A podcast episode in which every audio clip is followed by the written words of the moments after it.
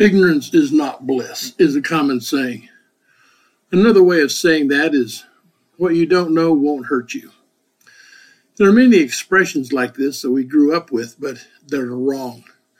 For instance, with the first expression, if you're ignorant of God's word, does that make for a blissful life? On our deathbed, would it hurt us to have no knowledge of Jesus Christ and everlasting life? Ignorance is not bliss. What you don't know will hurt you. Ignorance of finances from God's perspective can lead to a life of frustration and despair. It's much better to know how God says to handle finances than to be blissfully ignorant of his instructions and wisdom. Here's another one God helps those that help themselves. This is not true. God sent his son to deliver mankind when mankind could do nothing about his fallen position because of Adam's sins. There are many examples of people whom Jesus Christ healed that could not help themselves. What we can do is learn what is available from God and learn how to access God's promises. Then we can go to the throne of grace and find strength and His help in time of need. The world has taught us that what you see is what you get. God says we are to live by faith, not by what we see. Jesus Christ said, Blessed are they that have not seen and yet believe. We did not see Christ in his resurrected body, and we cannot see the promise of Christ's return, but we believe both are true. We will receive this promise of Christ's return at the appointed time. When you bring the tithes into the storehouse, can you see the windows of heaven open? No, but we live by trusting the promises of God, faith, not by what we see. You made your bed, you sleep in it. No, God gave us a brand new bed. His quote, bed, end of quote, gives us body, soul, and spirit, as well as everlasting life. I no longer have to live in the bed the devil helped me make. I am now a citizen of the kingdom of God, and I will sleep in the bed in the life that God has prepared for me. Many Christians believe the idea that God is to keep the preacher humble and that their job is to keep him poor. Chapter and verse, please. None of these things are found in God's Word. These expressions and many more are the ways of the world. They sound good, but they are not valid. Romans 12 tells us not to be conformed to this world, but to be transformed by the renewing of our minds. We are to put on the thoughts of Christ, the mind of Christ. We are to live by faith, not by sight. Once you learn what you have believed is not true, and you have learned the truth, you may be left with a set of negative emotions. Sometimes emotions may be more powerful to us than the truth.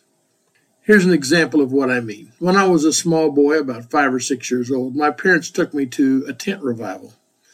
I heard the preacher say that even if you are born again and ask God to forgive you for your sins or a certain sin, and if you sin again and die in a car wreck on the way home that night, before you can ask for forgiveness, God will send you to hell because sin cannot live in the presence of God.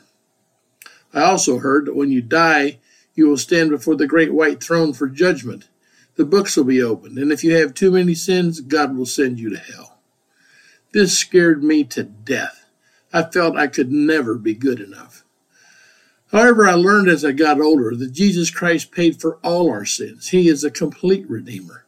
We may sin while we're here on the earth, but when Jesus Christ comes back, all that are born again, all of God's children, go home with Jesus Christ. We have already been judged and declared righteous by the work of Jesus Christ, so we will never stand before the great white throne.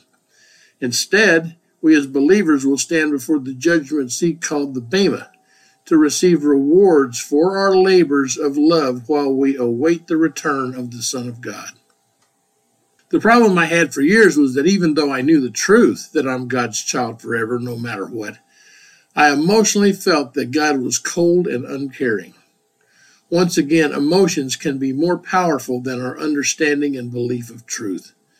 The wrong teachings from my youth left me with the feeling that God didn't care at all whether you went to heaven or spent eternity in hell. I felt He just did not care. Now, I knew that was not true. God says in His Word that He is a God of love. The truth is that once we are His children, we can never be separated from God and His love no matter what. But the emotion of His not caring was a struggle to overcome. I talked to God about this many times and asked Him to show me what to do about that problem. I thought to myself, if He paid off my bills, will I then believe He loved me? No, because in 10 years or less, the bills will be back. And then what? He would have to do it over again because it did not last. Finally, one day, he caused me to realize my problem was that I did not believe properly. Although I had learned and taught the verse that says God introduced his love to us, that while we were yet sinners, Christ died for us, I did not believe it. As I worked on that verse to believe it, the problem quickly left. I saw that God did not have to do anything to convince me of his love because he had already given the proof. I was amazed at my own unbelief. If you would have asked me, Do you believe that verse? I would have said yes, but apparently I did not. I gave the above example to say this. You may find that what you were taught about money or what you learned from the culture, your church, or family left you with the feeling of not being good enough before God for the prosperous life, or a sense of hopelessness, for example.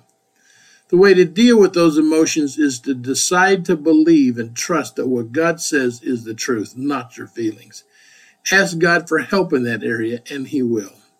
So when it comes to your money, don't be content to be blissfully ignorant. What you don't know or believe will hurt you. Instead, go to work. Begin to study what God has really said in His Word. And then read and study how other enlightened Christians have applied these truths in our day and time. Watch your life and finances begin to change as you apply the principles.